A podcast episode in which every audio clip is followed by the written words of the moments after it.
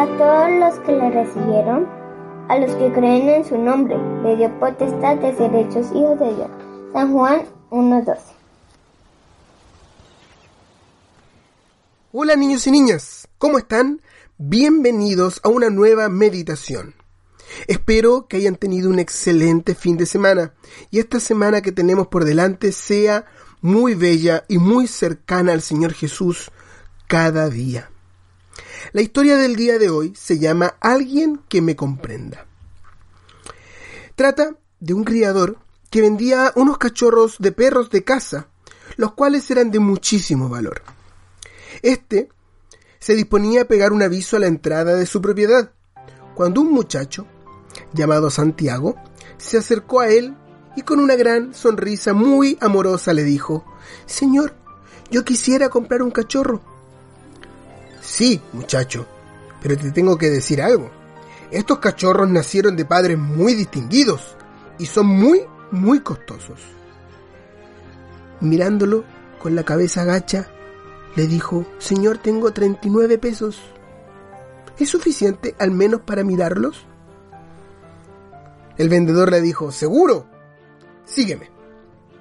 El criador silbó y llamó, Dolly, Dolly. Entonces Dolly salió de su caseta y descendió corriendo por el camino, seguida por cuatro graciosos cachorros que parecían balones cubiertos de pelo. Los ojos del niño brillaban de alegría cuando veía estos hermosos cachorros. De repente, detrás de todos estos otros perros, otro balón muy pequeño y torpe salió de la caseta y, cojeando, trataba de unirse a los demás, muy a duras penas. Evidentemente, ese cachorro era el malogrado de la camada. Santiago, con su rostro apoyado en la cerca, y al tiempo que señalaba al pequeño, exclamó, Me gustaría ese. El vendedor abrió los ojos grandes y dijo, Pero ¿cómo puede ser que te guste ese cachorro? Él nunca va a poder correr como tú, ni jugar como tú quisieras. Mientras tanto, el hombre se agachaba a mirar al niño, que no podía entender lo que estaba escuchando. Antes de responderle, Santiago se agachó y lentamente arremangó una pierna de su pantalón. Una vara de acero descendía de cada lado de su pierna, fijadas a un zapato especialmente hecho para él. ¿Ve usted, señor?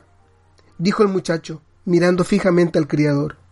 Yo no puedo correr muy bien, y este cachorro necesita de alguien que lo comprenda. Ahora te decimos a ti, niño, niña, ¿tienes tú a alguien que te comprenda?